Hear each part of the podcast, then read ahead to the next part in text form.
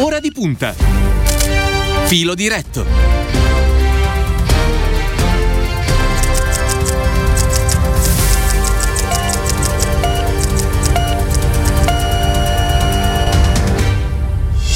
Questa mattina parliamo di ambiente per quanto riguarda il nostro filo diretto, quindi se avete delle domande, visto che il tema si presta, potete utilizzare da subito il numero che è a vostra disposizione, che vi ricordo è il 34214 26902. Io do il bentornato a Radio Immagina al presidente della Fondazione Simbola, Ermete Rialacci. Buongiorno e grazie per essere con noi, Rialacci. Buongiorno, buongiorno. Eccoci qua. Allora, eh, lei è intervenuta ai nostri microfoni qualche, qualche, giorno fa, era ospite di Piazza Grande della collega Tiziana Ragni. Non avevamo ancora, se non ricordo male, la squadra di governo.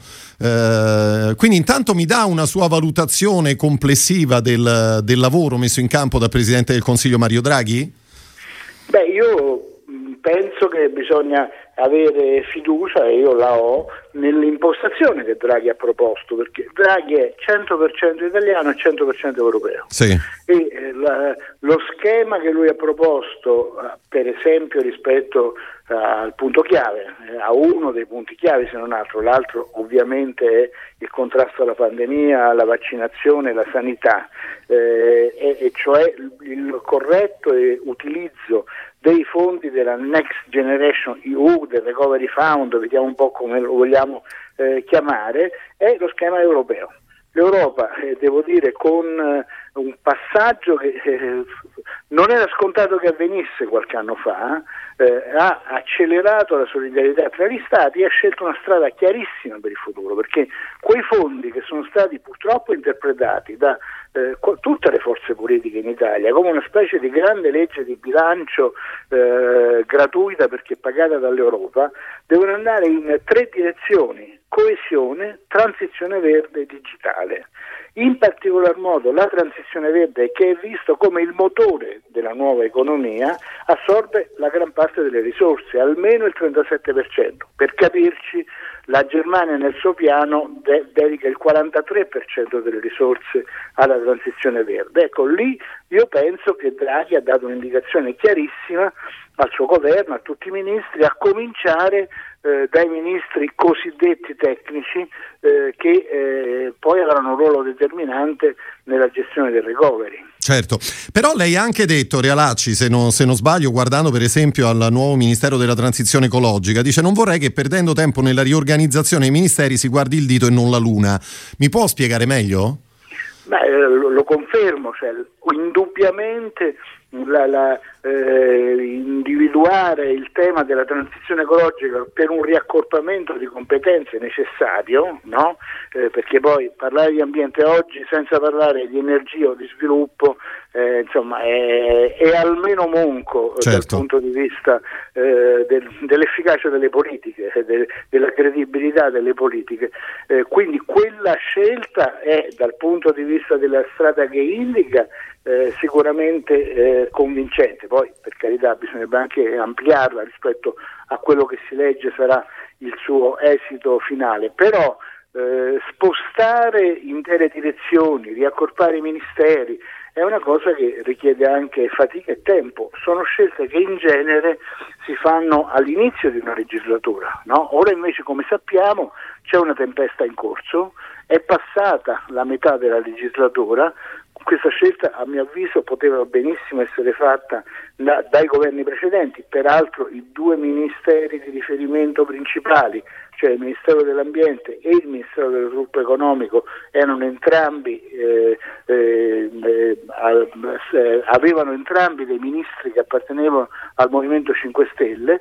Eh, non vorrei diciamo, che questa questa questione ritardasse eh, il centro del problema è che eh, cambiare rapidamente le scelte fatte dove è necessario e soprattutto avviare concretamente le politiche. È, è un dubbio che spero venga presto fugato. Certo, ce l'auguriamo tutti. Allora torniamo alla giornata di mercoledì, a quello che è stato l'intervento nell'aula di Palazzo Madama del Presidente del Consiglio Draghi, lì dove per l'appunto ha parlato di ambiente. Noi abbiamo isolato un momento in particolare. Sentiamo insieme Relacci. Proteggere il futuro dell'ambiente, conciliandolo con il progresso e il benessere sociale, richiede un approccio nuovo, Digitalizzazione, agricoltura, salute, energia, aerospazio, cloud computing, scuole ed educazione, protezione dei territori, biodiversità, riscaldamento globale ed effetto serra sono diverse facce di una sfida poliedrica che vede al centro l'ecosistema in cui si svilupperanno tutte le nostre azioni. Anche nel nostro Paese alcuni modelli di crescita dovranno cambiare, ad esempio il modello di turismo, Un'attività che prima della pandemia rappresentava il 14% del totale delle nostre attività economiche. Imprese e lavoratori in quel settore vanno aiutati ad uscire dal disastro creato dalla pandemia, ma senza scordare che il turismo avrà un futuro se non dimentichiamo che esso vive della nostra capacità di preservare l'ambiente, preservare, cioè almeno non sciupare, città d'arte, luoghi e tradizioni che successive generazioni, attraverso molti secoli, hanno saputo preservare e ci hanno tramandato. Realacci, insomma, parlare d'ambiente significa tante cose diverse, no? Concretamente. Assolutamente sì, peraltro eh, il, il, tema del, del, del, cambiamento dell'economia del, collegato all'ambiente ha attraversato eh, tutto eh, l'intervento del Presidente Draghi. Eh, vorrei segnalare una cosa di costume, se vogliamo, che Le Monde apre su questo, cioè il pezzo di Le Monde che parla eh, dell'intervento di Draghi nel sottotitolo evidenzia questa questione come una questione centrale. Non l'ha fatto nessun quotidiano italiano. L'ha fatto Radio Immagina però, l'ha fatto Radio Immagina immagine l'ha fatto anche domani. Ci prendiamo l'ha questo, anche, l'ha fatto anche domani, è vero. L'ha fatto anche domani, eh, a onore del vero, eh, questo è uno dei problemi, nel senso che eh, mentre larga parte dell'economia italiana si è orientata in quella direzione, a volte eh, non, anche per cromosomi, per tendenza dell'Italia a orientarsi verso la qualità, verso il bello, a essere efficiente perché siamo poveri di materie prime, insomma eh, si potrebbe parlare a lungo con, con lei, Bucchi è capitato di farlo in sì, sì, esatto. diciamo. eh, il, ehm, eh, la, il grosso della gran parte della politica, anche il PT, eh, eh, e eh, dell'informazione sono indietro. Ecco, da questo punto di vista io penso che l'ancoraggio europeo eh, del Presidente Draghi è una garanzia perché l'Europa adesso è un punto avanzato di questa sfida. Eh, dobbiamo mantenere questa, questa questo primogenitura perché è una cosa che rende più forte la nostra economia, più credibile il nostro ruolo nel mondo e, e adesso ci sono anche dei compagni di strada, eh, perché l'azzeramento delle emissioni di CO2, eh, che è stato l'unico, ecco, altro elemento, l'unico obiettivo fissato al futuro eh, nella relazione del Presidente Draghi era questo. Cioè lui l'unico obiettivo che ha citato non è stato né un obiettivo economico né un obiettivo, ma ha detto eh, la nostra traiettoria è per azzerare le emissioni di CO2 entro il 2050 con un passaggio nel 2030 dobbiamo capire a un punto intermedio come sta funzionando il recovery fund insomma eh, questo obiettivo però oggi è fatto proprio dal Giappone, dalla Corea, la Cina dice 2060, l'America di Biden sta arrivando, ieri l'America di Biden ha, sottoscritto con una certa solennità di nuovo gli accordi di Parigi, è una sfida anche per costruire un'economia più a misura d'uomo e per questo più capace di competere. Io penso che la politica, quella parte della politica che se ne approprierà sarà più forte. Certo, allora domande che nel frattempo stanno arrivando, Realacci, al 342 14 26 902. Le chiede Girolamo, caro Learacci, l'ambiente riguarda diversi aspetti, il più importante a mio parere è la ristrutturazione delle nostre città per ridurre il bisogno di mobilità e migliorare le condizioni di vita. Occorre per questo fare un uso appropriato delle tecnologie intelligenti. Lei che cosa ne pensa, anche se in parte ha già risposto, Realacci? Beh, sì sono ovviamente d'accordo, eh, peraltro diciamo, eh, che, insomma, io mi sono sempre battuto, il primo eco bonus lo feci mettere io in legge di bilancio per capirci, eh. avevo una, una, un, eh, un, contributo più basso di quello attuale, eh, però la direzione era quella. Certo, abbiamo ancora delle regole molto farraginose eh, per mettere mano alle parti delle città che vanno migliorate, riconvertite, di cui va,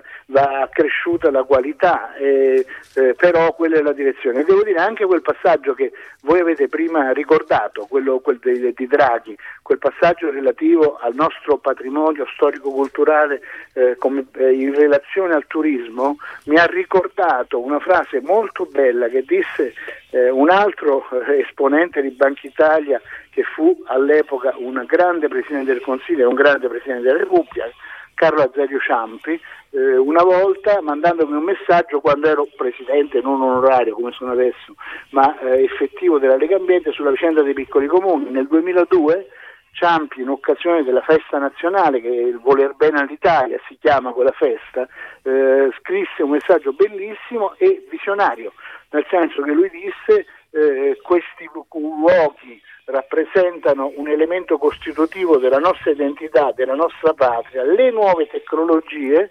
consentono oggi di eh, permettere attività, imprese, una nuova avventura anche per i giovani. Quindi siamo molto vicini alle cose dette da, eh, da Draghi, più in generale sul tema delle città, perché quello è uno dei cuori dell'Italia. Se, se l'Italia nel mondo è apprezzata. Lì c'è un altro passaggio di Draghi che a me è piaciuto molto, anche perché è quello che simbola fa da anni, no?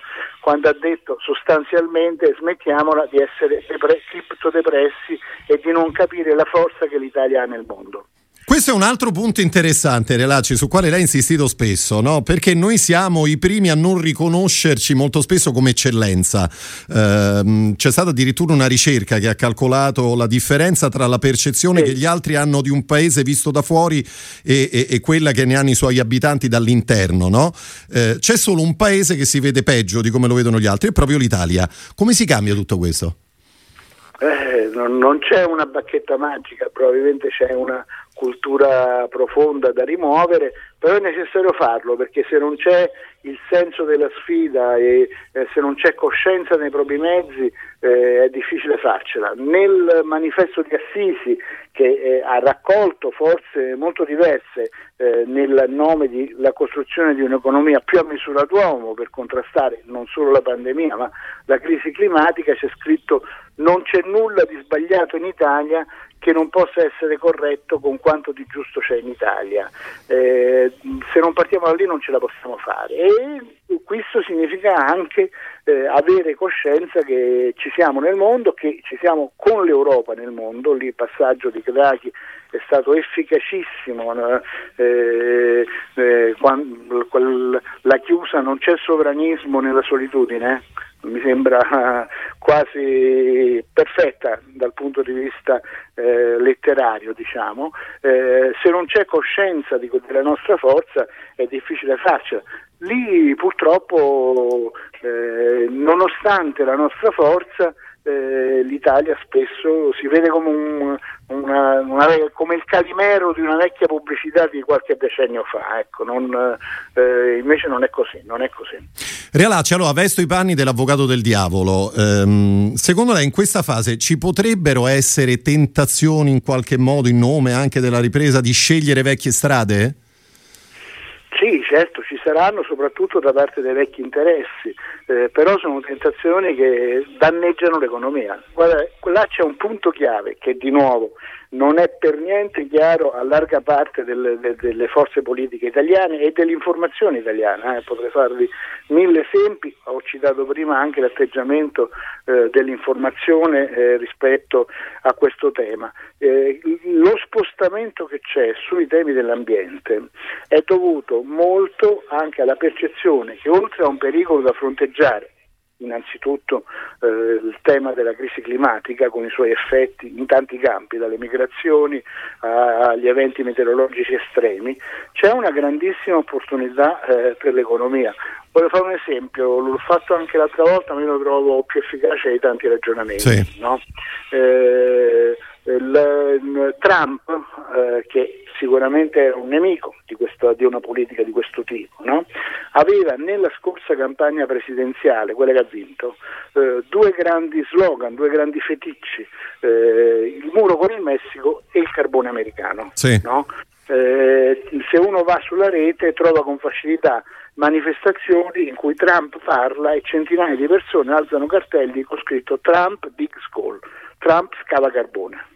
Eh, ha probabilmente preso voti con quello slogan, non tanto quelli dei minatori che sono pochi negli Stati Uniti, ma eh, un voto simbolico su appunto la difesa eh, di, una, di, un'autarchia americana, di un orgoglio di vecchia America. Ma cos'è accaduto durante la sua presidenza? Lui ha fatto delle leggi a favore dei combustibili fossili negli Stati Uniti, ma il carbone è continuato a calare, hanno chiuso 50 centrali, il carbone ha raggiunto adesso il livello di consumo che aveva nel 1905, cioè per capirci più di un secolo fa, e nel giugno scorso tutti i nuovi impianti per la produzione di energia elettrica in tutti gli stati americani, anche quelli repubblicani, erano alimentati da fonti rinnovabili. Questo perché l'economia è spesso più avanti della politica e eh, siccome gli americani sono pragmatici, se l'impianto eolico gli costa meno del, del, del, del carbone, non è che loro comprano il carbone negli Appalachi no? eh, costruiscono l'impianto eolico. Questa cosa è, varo, è valido eh, per esempio nel, nel, settore delle automobili. È noto che in borsa eh, la Tesla ha una quotazione che è superiore non solo a quella di General Electric, ma anche a quella delle altre due aziende principali eh, americane eh, di produzione di eh, autovetture. È valido nella, nel, nelle dinamiche che si sono aperte per esempio proprio anche nell'utilizzo dei fondi bancari, quando il più grande fondo eh, del mondo, BlackRock, che amministra eh, qualcosa come 8.400 miliardi di dollari, cioè quattro volte il PIL dell'Italia, eh, dice che eh, non investirà più in aziende che non assumono l'obiettivo di azzerare le emissioni di CO2, lo fa perché è buono? Eh, lo fa perché eh, ha capito che lì soffia il vento. L'Italia ha tutte le condizioni, eh, grazie ai suoi primati, è più un paese più efficiente, è il leader nell'economia circolare. Quasi tutti i settori del Made in Italy ci vedono avanti anche per questi motivi, per essere alla testa di questo progetto. Chi difende i vecchi interessi in realtà danneggia molto l'economia e danneggia l'occupazione. Eh, nel Kerry eh, credo un paio di settimane fa, partecipando a un incontro del B20, cioè l'organismo eh, economico che, pre- che, prepara anche eh, il G20, ha spiegato non solo gli impegni dell'America, ma ha detto guardate, prima della, del Covid il settore che produceva più posti di lavoro negli Stati Uniti era il solare fotovoltaico, il secondo settore che produceva più posti di lavoro negli Stati Uniti era l'eolico. Eh, se non capiamo questo eh, stiamo dalla parte sbagliata della storia e l'Italia non può stare dalla parte sbagliata della storia. Eh sì, ha già perso troppo tempo. Le chiede Stefania da Novara, eh, Rialacci, buongiorno. Cosa ne pensa dell'elettrico? Crede che l'Italia sia pronta per questa transizione oppure mancano ancora strutture e conoscenza? Non crede che senza un'adeguata base scientifica la transizione elettrica possa rivelarsi quasi controproducente a livello di costi e di conseguenze sull'ambiente?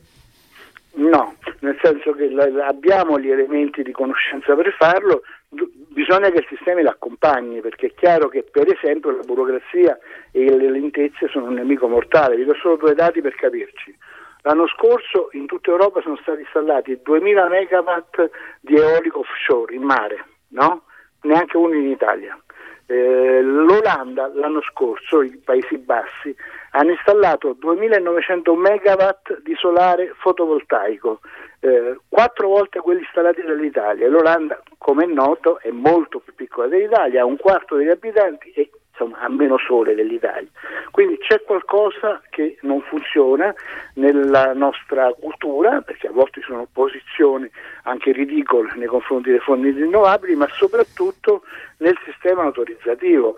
Questo è un problema mortale per il recovery, perché l'Europa ha dato delle regole molto secche, rigide e siccome lo scontro sui fondi del recovery è stato molto duro, l'abbiamo visto con paesi che si opponevano eh, a, a, questa eh, scelta che è una scelta politica, una scelta economica, eh, ma anche una scelta che dà un grande vantaggio all'Italia e le regole del recovery prevedono che le iniziative finanziarie del recovery devono iniziare entro due anni e finire entro sei anni. Ecco, oggi il tempo medio che ci vuole per avere l'autorizzazione per un eh, impianto eolico è di 5 anni, quindi siamo fuori. Se non cambiamo siamo fuori e questo è un peccato e lunghezza dei tempi significa anche maggiori costi. Cambiare eh, significa sburocratizzare, Realacci? Assolutamente sì, è determinante, ma guardi, non è che riguarda solo questo. Eh.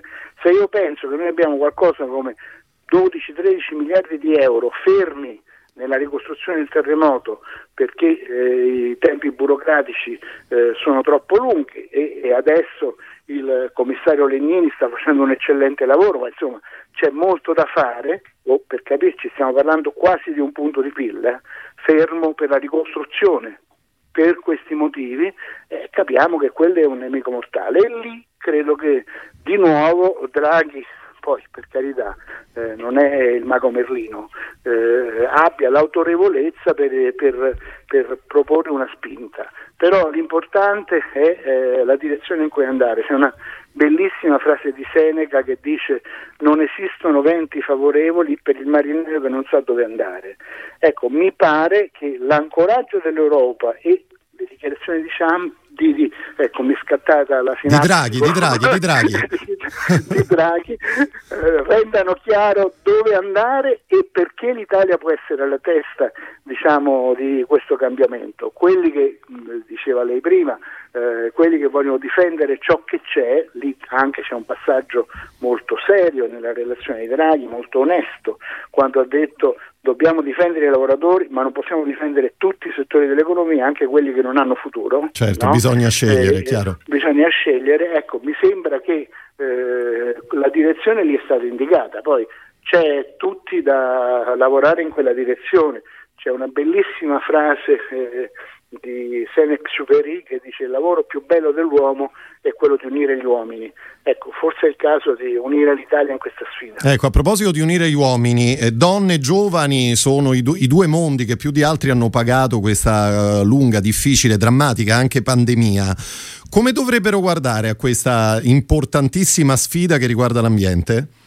Beh, ma già ci guardano, eh, nel senso che a parte il riferimento appunto di Ciampi alla sfida per i giovani rappresentata sì. dall'economia che è collegata anche ai piccoli comuni, io poi come forse ricorderà ho una passione particolare ma non per ragioni eh, diciamo sentimentali eh, ma perché penso che gli oltre 5.000 comuni sotto i 5.000 abitanti che amministrano la metà del territorio italiano sono uno dei punti di forza formidabili del paese in tante economie oltre che nella tenuta delle comunità, nella eh, coesione sociale. Già guardano in questa direzione perché per esempio eh, nei dati sulle imprese che eh, investono in ambiente che eh, Fondazione Simbolo a Simonion Camere elabora ogni anno, sono circa un terzo delle imprese italiane, 432.000, quelle che negli ultimi cinque anni hanno investito eh, sull'ambiente in tutti i suoi aspetti e eh, sono quelle che innovano di più, esportano di più, producono più posti di lavoro. Ecco, già si vede che le imprese dirette da giovani hanno questa propensione in maniera molto più forte e eh, nell'agricoltura italiana che eh, ha anche tanti problemi da affrontare sia come filiere produttive che eh, come retaggi di, di, arretratezza, di illegalità, eh, però è un'agricoltura fortissima quando scommette sulla qualità. Segnalo che l'anno scorso l'agricoltura italiana è cresciuta molto nell'export proprio per questa sua capacità di produrre qualità. Ebbene, l'agricoltura italiana è quella in Europa che ha il maggior numero di imprese dirette da giovani e da donne. Quando c'è un cambiamento positivo in corso c'è più spazio anche per eh, superare eh, diciamo, i ritardi che il Paese ha accumulato. E va bene, eh, vedremo appunto quello che accadrà nei prossimi giorni, nelle prossime settimane. Rialacci, per il momento es- ci fermiamo qua, è stato un piacere ritrovarla stamattina a Radio Immagina, ci, ci sentiamo presto. Buon lavoro. Grazie, grazie al presidente della Fondazione Simbola e noi siamo giunti con questo al termine del nostro filo diretto, ci fermiamo qua, vi ricordo che Ora di Punta tornerà puntuale lunedì mattina dopo il giornale radio delle 8, un ringraziamento a Stefano Cagelli in redazione, a Ilenia Daniello alla parte tecnica, Andrea Draghetti per quanto riguarda lo streaming, da parte di Cristiano Bucchi l'augurio di una buona giornata e a presto.